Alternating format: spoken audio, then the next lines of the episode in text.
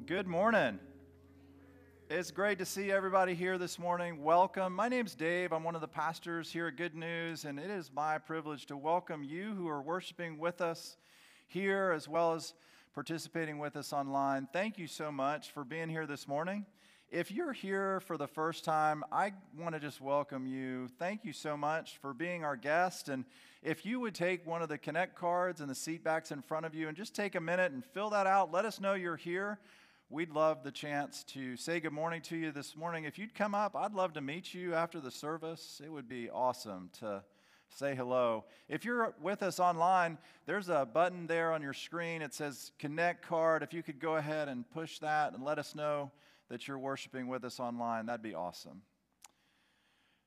The uh, last few months, or the last few weeks, have been really exciting at Good News. We've seen four different people come to faith in Christ over the past few weeks.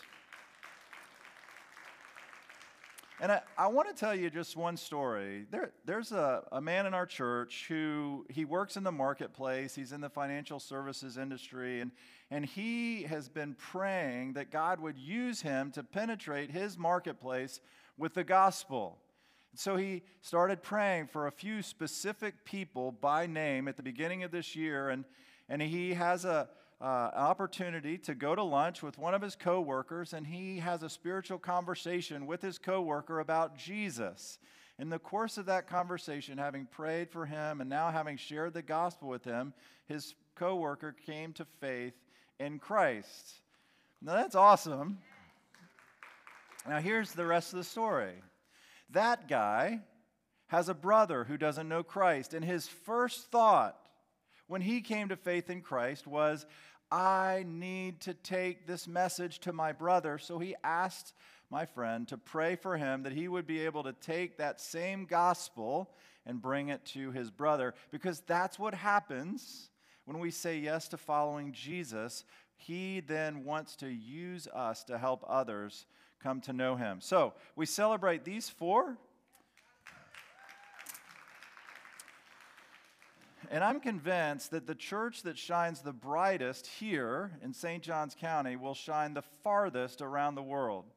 And we invest 13% of all that you give to plant churches around the world that are gospel preaching, national led, reproducing, self supported churches. And I want to thank you for your faithfulness in giving. And we have a video uh, that we're going to show now to just give you a little bit more information about how we, how we plant churches, where we plant churches, why we plant churches. And then I'm going to pray for our 2021 church plants.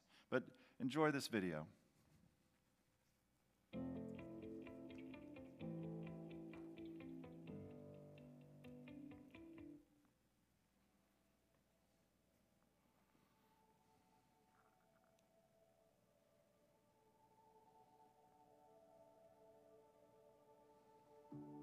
Good News Church, we're based here in St. Augustine, Florida, the nation's oldest city. And our purpose is to make disciples together. And we really feel like we can do that here locally, but we can also do that in helping fulfill the Great Commission and making disciples of the nations. So we do that through starting churches. I appreciate the commitment that this church has to recognizing um, that we need to be a part of the greater movement of God, not just in St. Augustine, but across the globe? Well, we love to uh, plant churches that preach the gospel to lost people and found people. It's hard to find churches that do that. Churches either preach the gospel to lost people or found people, but we think they're both important. We believe the gospel that saves us is also the gospel that transforms us. So we love to partner with gospel preaching, gospel centered churches because everybody needs the gospel, especially me.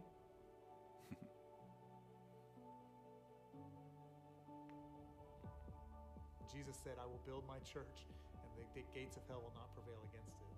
And so that's exciting that this is Jesus' mission. He mm-hmm. tells us and allows us to be a part of his mission. He says, Go and make disciples of the nations. And so, despite the obstacles and the difficulties of raising money, gathering people, finding a place to meet, uh, the gospel is moving forward and there's no stopping it. And it's mm-hmm. exciting to be a part of something so big like that. We have an amazing opportunity as a global outreach team. First, we have a great leader, Travis. He does a great job.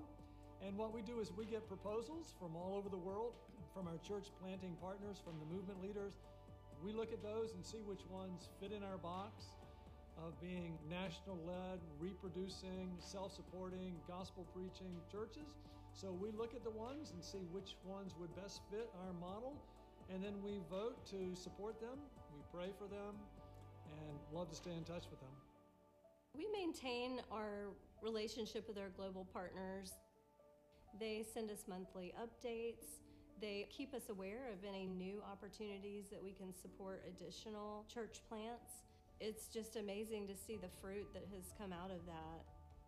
To see the Holy Spirit moving through Athens in these very unique and interesting ways, you can see where these certain areas are actually being transformed by the power of the gospel. So that is a really important part of, of global outreach is making sure that the churches that we're planted with are like-minded in this area of disciple making and building relationships through biblical community. Hello, my name is Pastor Leo. I'm from Rio de Janeiro, Brazil. I am a senior pastor at Gávea Presbyterian Church. We have already planted uh, three new churches in Brazil, and I would like to say thank you, good news, because uh, we can see lives, families, and our city transforming through the power of gospel.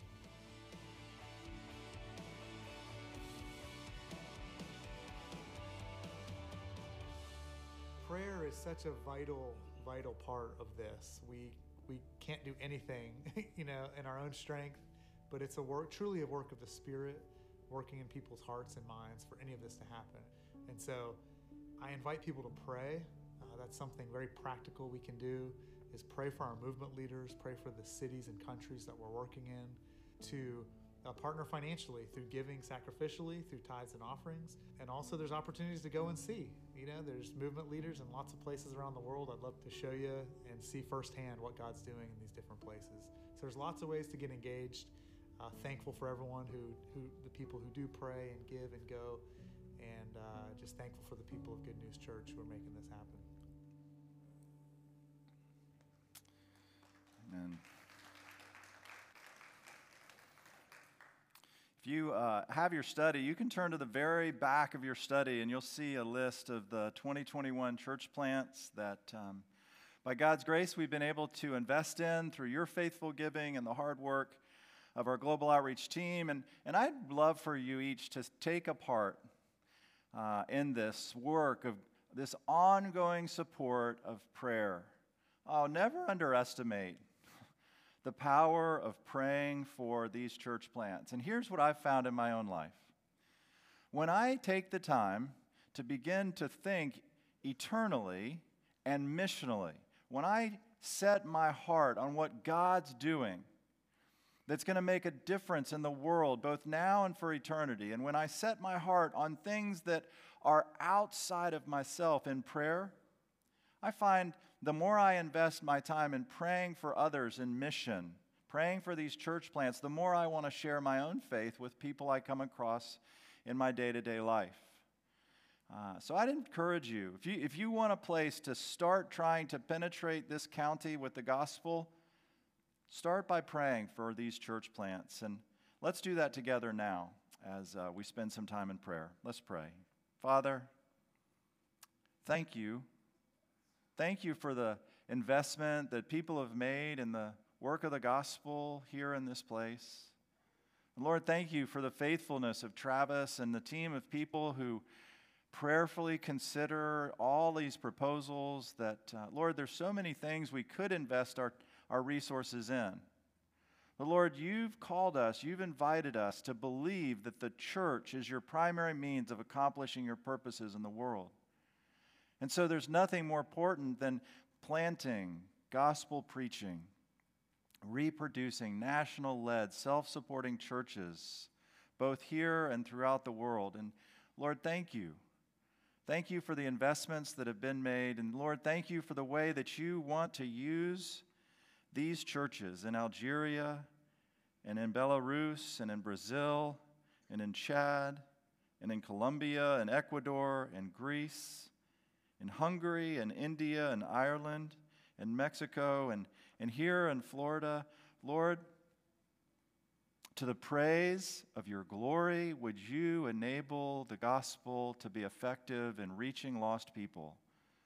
Lord, that the lost would be won to saving faith in Jesus Christ, and that those who put their trust in Christ would be built up in their faith. And Lord, that those who are built up in their faith would be equipped to be workers, penetrating their places and their cultures with the gospel. And Lord, would you raise up new generations of disciple makers Lord, that more churches could be planted. And Father, would you do that same work? Even as we pray for it to be done in these churches around the world, would you do that same work here in this place this morning? Would you help me as I teach? And would you help everyone listening this morning, both here and online? Lord, by your Holy Spirit, would you take from the things that are true of Jesus and make them real to us? that we might believe and obey to the praise of your glorious grace. We ask all this in Jesus' name. Amen.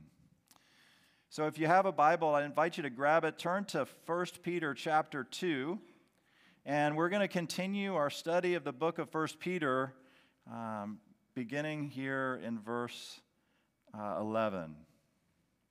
This is God's word. Beloved, I urge you as aliens and strangers to abstain from fleshly lusts, which wage war against the soul.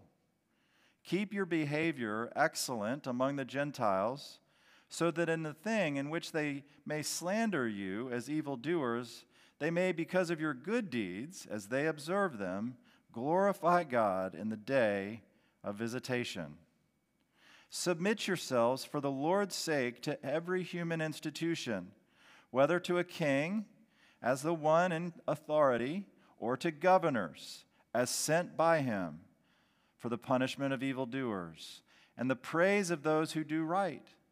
For such is the will of God that by doing right you may silence the ignorance of foolish men. Act as free men and do not use your freedom as a covering for evil, but use it as bondslaves of God. Honor all people, love the brotherhood Fear God, honor the king. Servants, be submissive to your masters with all respect, not only to those who are good and gentle, but also to those who are unreasonable. For this finds favor. If for the sake of conscience toward God a person bears up under sorrows when suffering unjustly, for what credit is there if when you sin and are harshly treated, you endure it with patience? But if when you do right and suffer for it, you patiently endure it, this finds favor with God. The word of the Lord.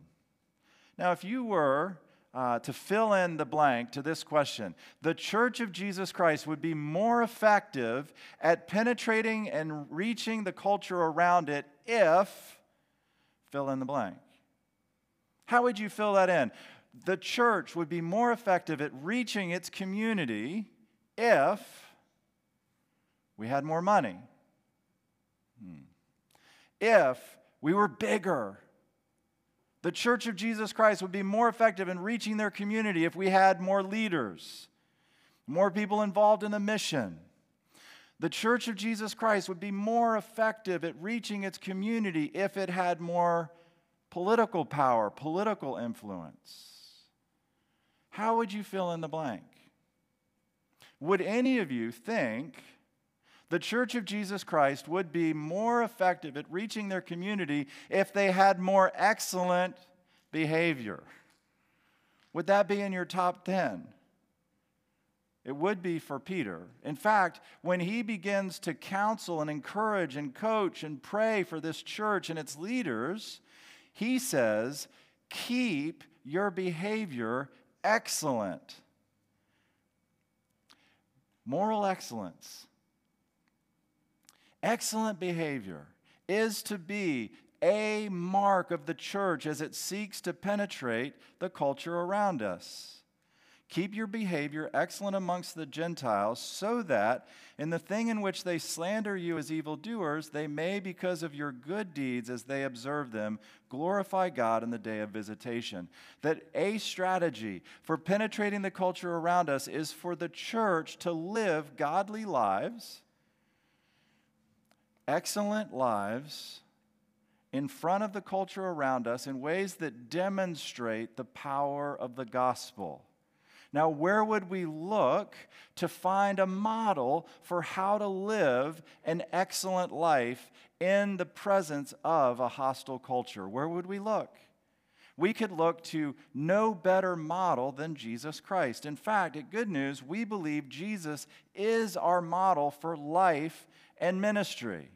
It's one of our core values that Good News loves Jesus we believe that Jesus is our model for life and ministry. And that a person who is following Jesus will become like him. As we follow Jesus, we become like our Master, that Christ likeness is one of the aspirations, one of the goals of every Christian. But it's important that we understand that as we seek to live as a follower of Christ should, we're not doing it in our own strength.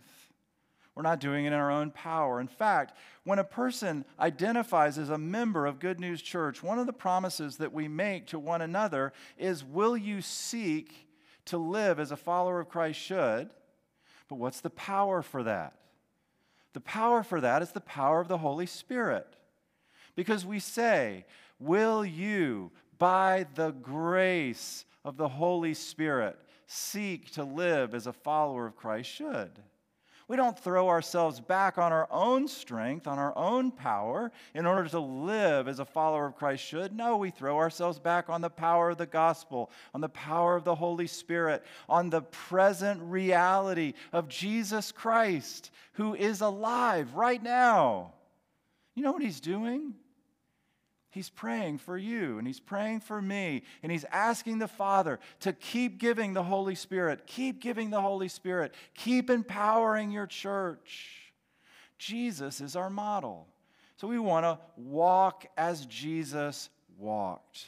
We want to follow Jesus. But Jesus is our model for excellent behavior, for a holy life, for an obedient life for a life that honors God. Now, only in the power of the Holy Spirit. Now, what I want to do is I want to unpack that. What does it mean that there is excellent behavior? What do we mean by that? I want you to know three things. Number one, there is a standard. Number two, there's a problem, and it's a big problem.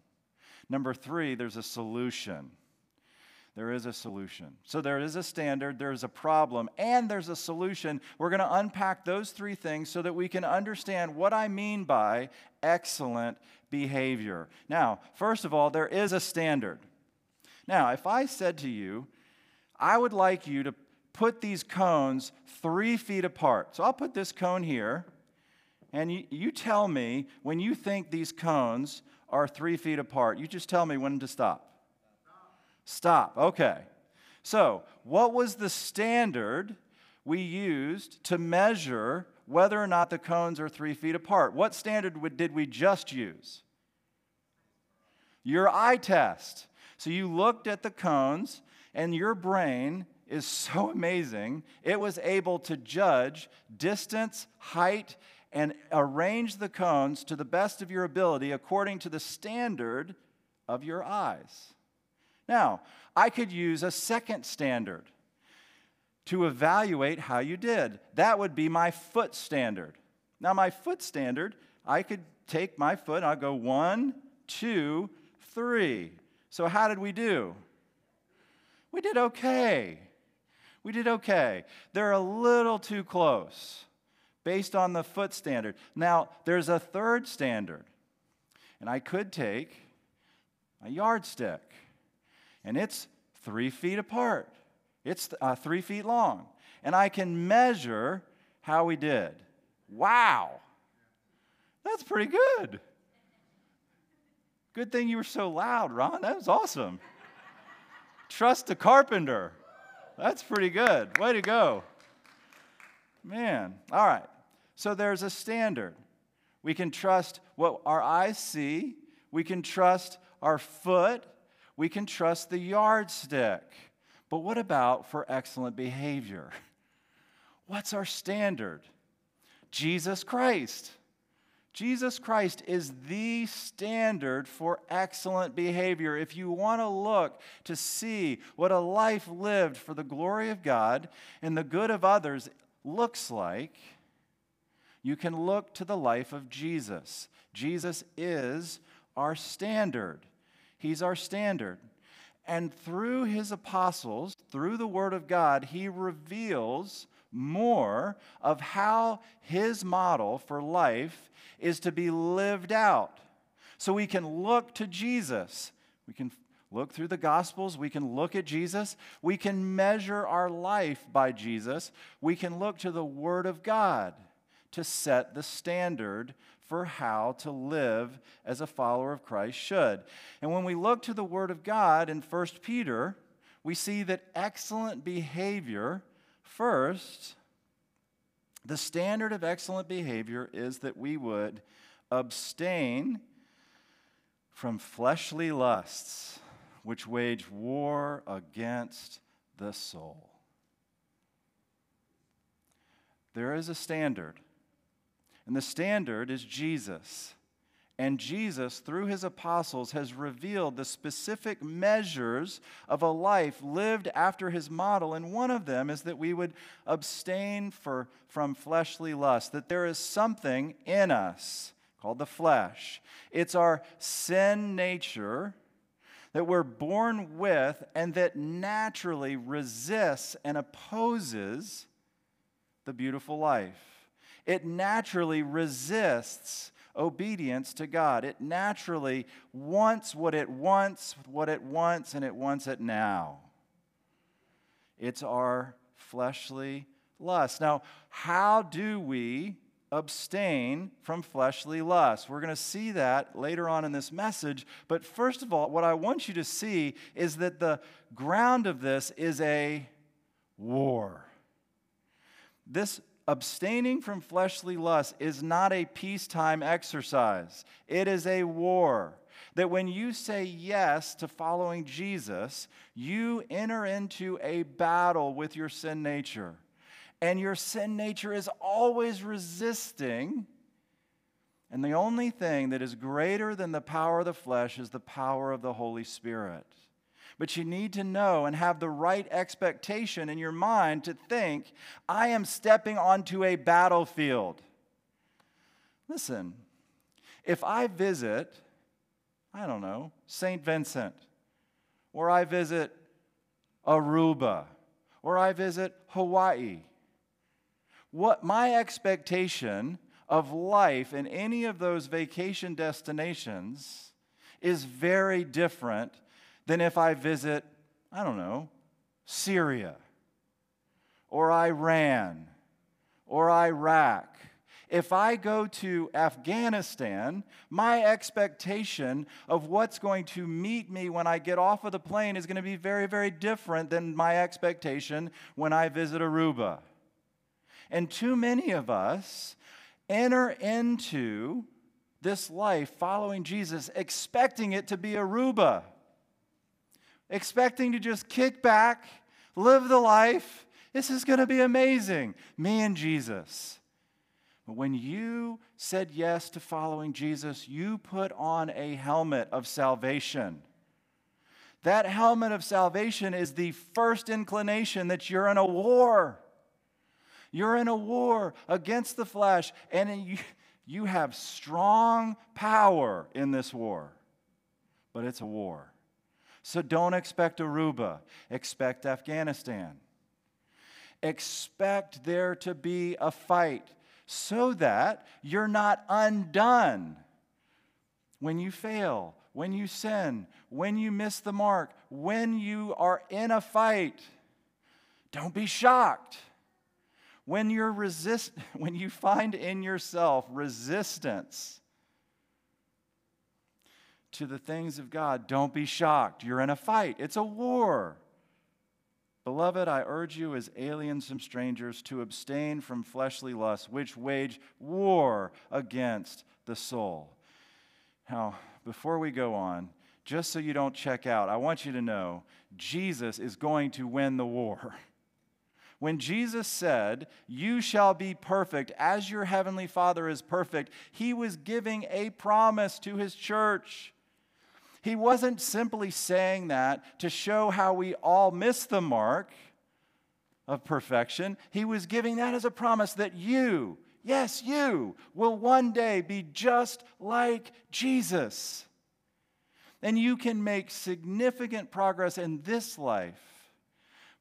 And you, will all, if you're in Christ, be made perfect forever in the life to come. There is a war, but Jesus is going to win it. Now, part of the standard is abstain from fleshly loves, uh, lusts. The second part of the standard is this verse 13 submit yourselves for the Lord's sake to every human institution, whether as to a king, as the one in authority, or to governors as sent by him for the punishment of evildoers and the praise of those who do right. Now, Peter, in his description of the submitted Christian eh, living in relationship to the civil government and human institutions of authority in the world, describes something almost identical to what Paul describes in Romans 13 that we're to live he, he uses almost the same language. Now, why would that be? Because they both got it from the same source Jesus Christ Himself. That Jesus is speaking through His apostles and He's telling them, submit for the Lord's sake to every human institution, to kings and governors, for they are representing God to you. Wow, this is revolutionary. We think that what would be revolutionary would be overthrow the government. No, what's actually revolutionary is submit to the government, submit to the civil authority. And I want you to know that both Peter and Paul were writing their words during the reign and rule of a man named Nero. And Nero started out, he was a pretty good emperor, he was a pretty good leader in Rome for about five years. And then he lost it. And when he lost it, he lost it big time. So, this is how it's described in Fox's Book of Martyrs. The, fo- the first persecution of the church took place in the year 67 under Nero, the sixth emperor of Rome. This monarch reigned for the space of five years with tolerable credit to himself. That'd be nice for people to say. How's Dave doing? Well, he's of tolerable credit to himself. But then gave way to the greatest extravagancy of temper and to the most atrocious barbarities. Among other diabolical whims, he ordered that the city of Rome should be set on fire, which order was executed by his officers, guards, and servants. While the imperial city was in flames, he went up to the tower of Maecenas, played upon his harp, sung the song of the burning of Troy, and openly declared that he wished the ruin of all things before his death. Besides the noble pile called the circus, many other palaces and houses were consumed. Several thousand perished in the flames, were smothered in the smoke, or buried beneath the ruins. This dreadful conflagration continued nine days. When Nero, finding that his conduct was, was greatly blamed and a severe odium cast upon him, determined to lay the whole upon Christians, he found a scapegoat. It's the Christians who did it. Now, here's why I think he could get away with that. It was easy for people to believe that the Christians were at fault. Why? Because the Christians were near the fire. The Christians didn't run away from the flames, the Christians ran to the flames to help, to love, to put them out, to help people escape. And so when Nero said it was the Christians' fault, there was circumstantial evidence to defend his claim because the Christians were right where the fire was. Of course they were. They were just like Jesus. They were trying to love and care for people who were suffering. A severe odium cast upon him, determined to lay the whole upon the Christians at once to excuse himself and have an opportunity of glutting his sight with new cruelties. This was the occasion of the first persecution. And the barbarities exercised upon the Christians were such as even excited the commiseration of the Romans themselves.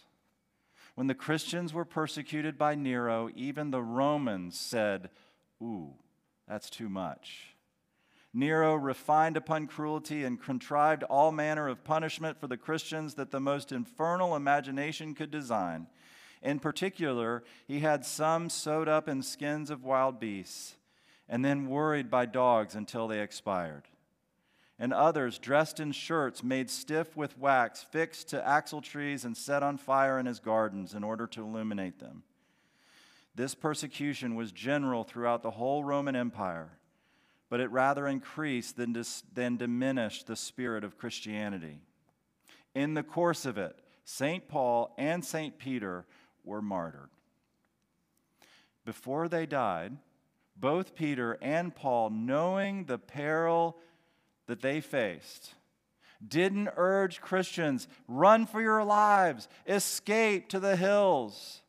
He said, no. They both said, no, submit to every human institution and live a life of love and obedience in the midst of your cities, even when to do so would cost them their lives and the life of many within the church, he, they urge them to stand under the standard of Jesus Christ because Jesus Christ had already given them, an example.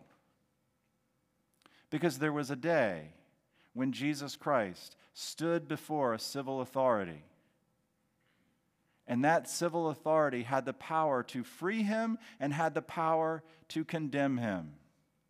And Jesus Christ, though he was without sin, stood in front of that civil authority named Pilate, and he said, I am king, king of kings and lord of lords, and you would have no authority over me if it were not given you by my Father. And on the basis of that authority, Jesus was therefore put to death, executed by the civil authority of Rome under the leadership of Pilate.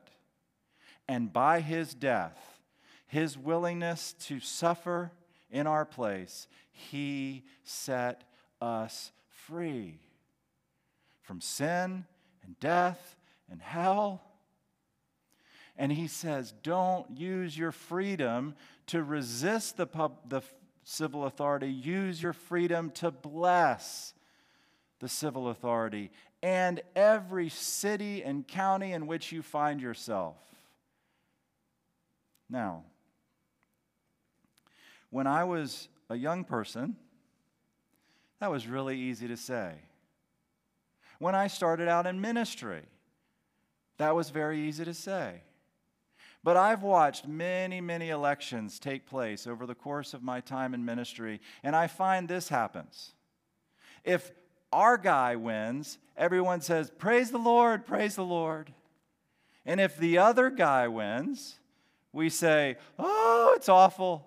This is terrible. It's the end of the world. But you know what I've seen over the course of these many, many years? What makes the most difference is not when we entrust ourselves to the civil authority and celebrate when our kind of civil authority wins, or when we lament the civil authority what makes the difference is when we submit to the civil authority and live such excellent lives before the watching world that when they see our good works, the way they saw the good works of the Christians in Rome as it burned, they have reason to see that our message of hope in the gospel really has done a work.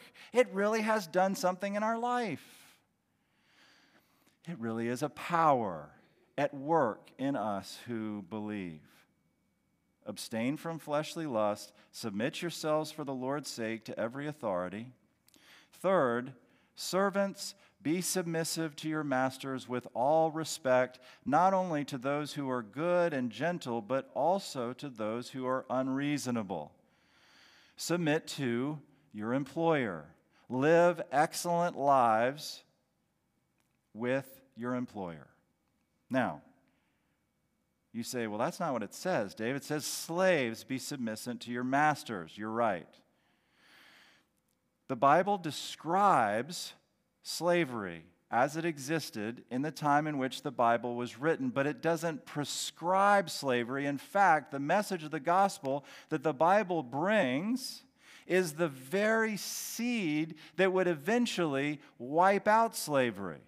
Now, has the church made mistakes when it comes to slavery? Yes.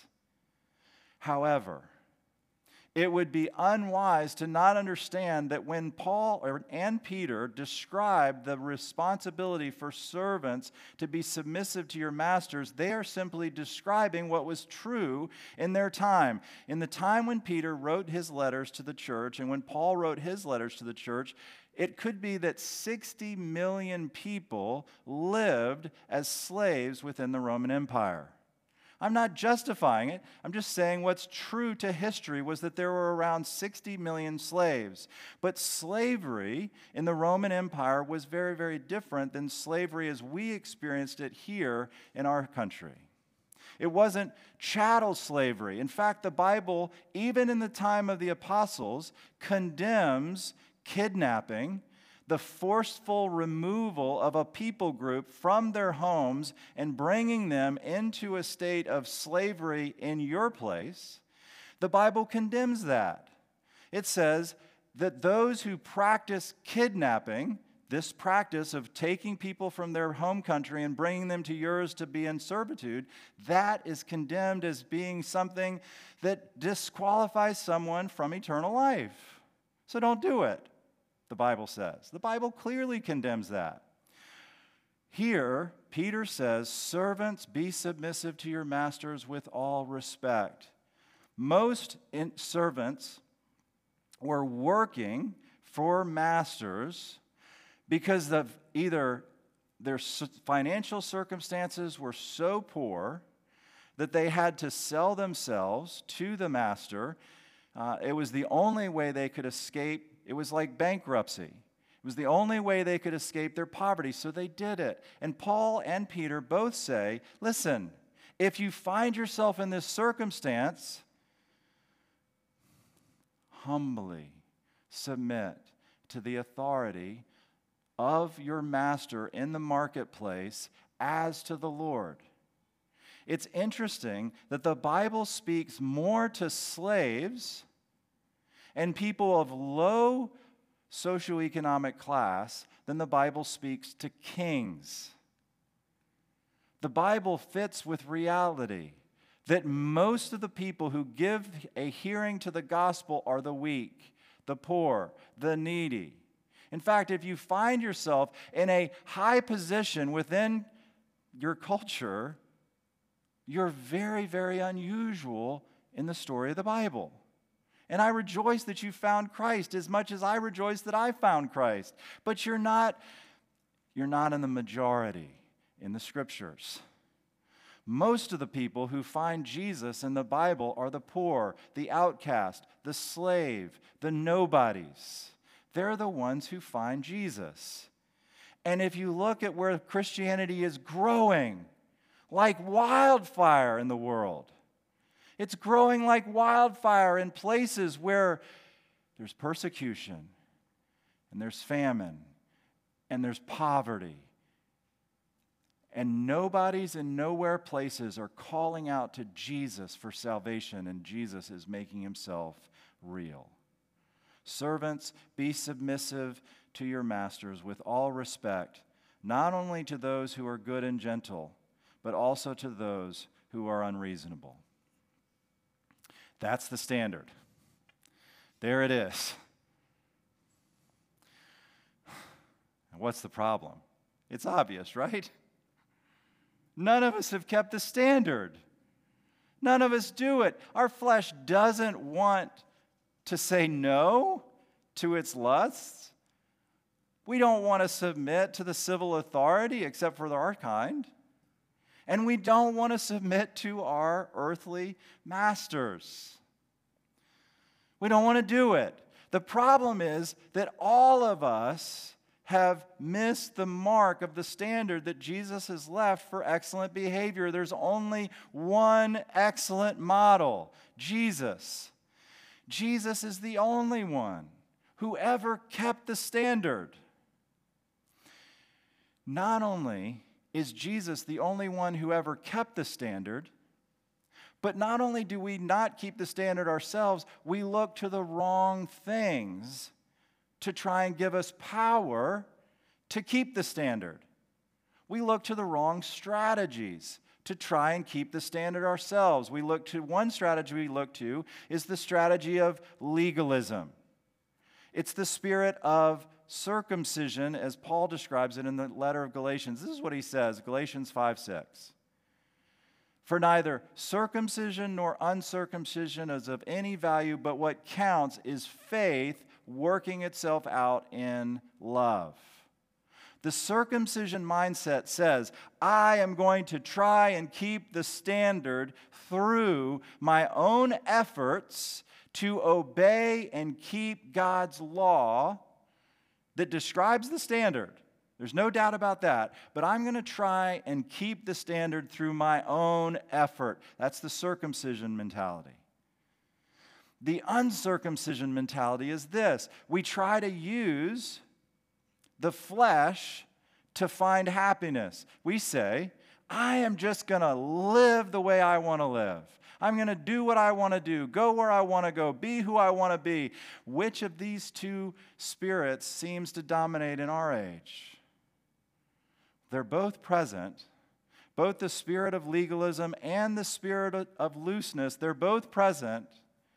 But more and more in our culture, what I see happening is more and more people throwing off every standard and enthroning in the place of the standard man and his or her happiness as the measure of all things. We live in a country that says we were founded on this idea that man has been given the opportunity to pursue life, liberty, and happiness. And we've taken that third one and put it in 180 font over everything in our life and said, if it makes me happy, I'm going to do it. If it doesn't bring me happiness, I'm not going to do it. And Jesus Christ says, I've come to make you holy. I've come to establish my lordship in your life. I've come to bring my kingdom into your life. The problem is whether we seek it through legalistic righteousness or uh, license, both those strategies fail. They won't bring about the standard. The legalistic efforts to make ourselves holy won't work. The the pursuit of personal happiness won't make us holy. It won't work. What's the solution? The solution is Jesus Christ. His love. Jesus says through Peter, beloved. It's the first word in verse 11. It's so easy to pass over, but it's so important. The reason you love in obedience to the Father the reason why you're able to pursue a standard of holiness in your life is because you have been so well loved by Jesus Christ. Jesus says, You are beloved. This is love. Not that we loved God, but that He loved us and gave His Son as a sacrifice for our sin. God demonstrates his own love for us in this that while we were yet sinners, Christ died for the ungodly. The beginning of the pursuit of holiness, the beginning of the pursuit of excellent behavior modeled after the person of Jesus Christ, is to believe that what the gospel says about you is true. You are beloved. You're beloved. Not only are you beloved, but Jesus Christ has a purpose and a plan for your life. His purpose and plan for your life is that you would glorify His Father. Look at verse 12, the very end. Glorify God in the day of visitation. There will be a day when Jesus Christ will come again to judge the world and establish the final state of things. And on that day, oh, that great day of his visitation, the way we live our lives now will contribute to the glory of God. That now Jesus Christ invites you to live before him in his power to the glory of the Father. So, what's my chief end?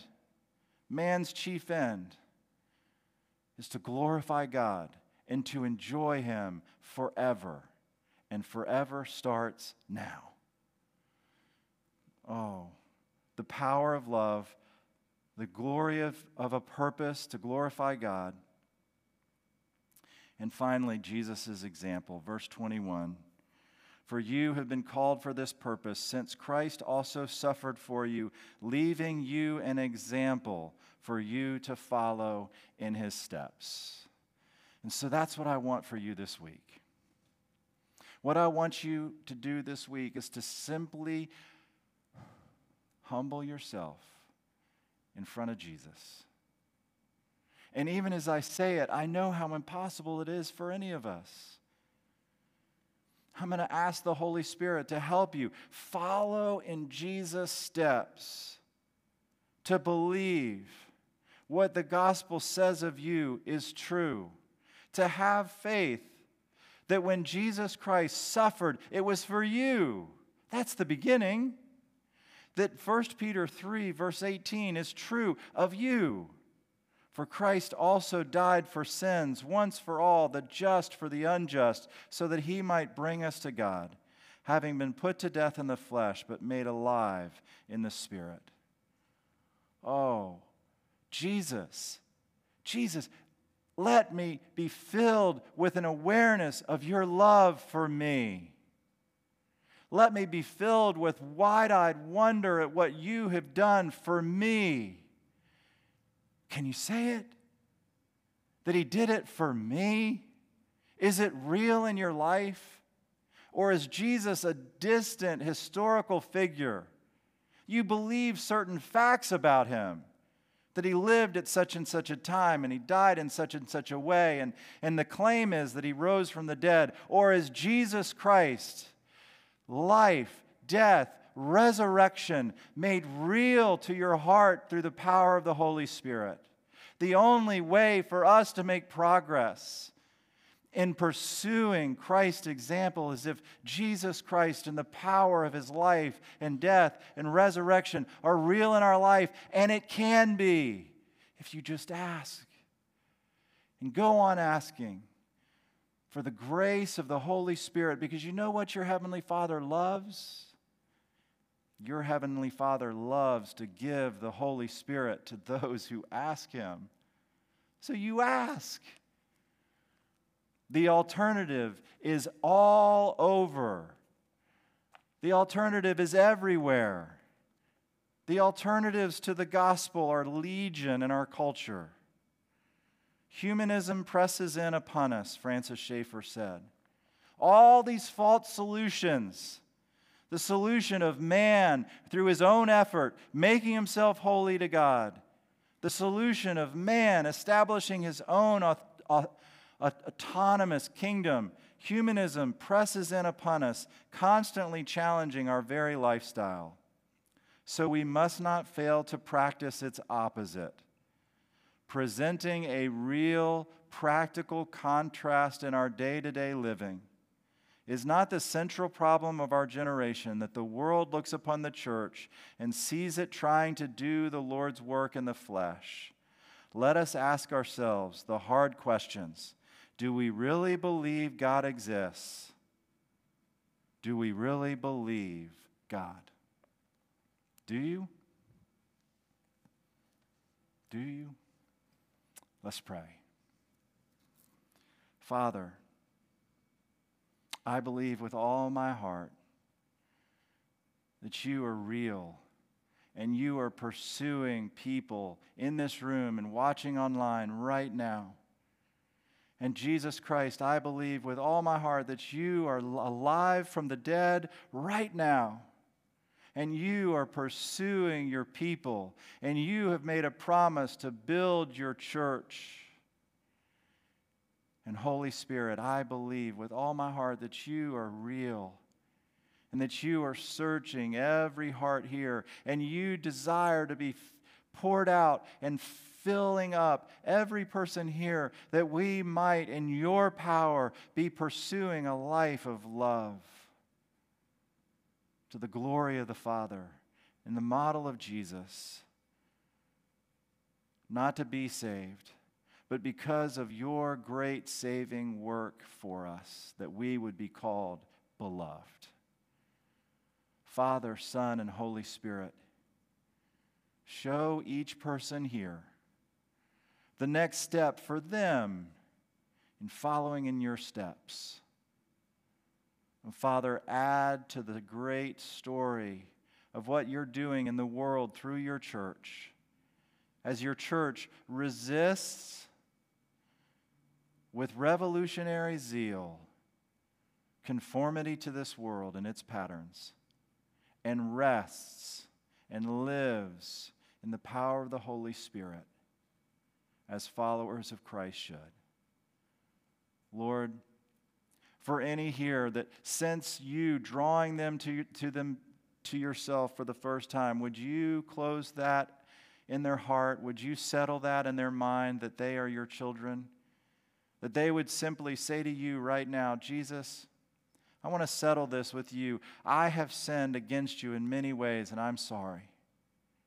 Jesus, I believe you lived and died and rose again in my place. Jesus, I ask you to come into my life as Savior and Lord. And if you'd give me strength, I'll follow you all the days of my life. If you've done that today, would you let someone know Jesus will become more real in your life? And Lord, we pray, make your church a powerful example to a watching world of a life of surrendered obedience to Christ. I pray in his name.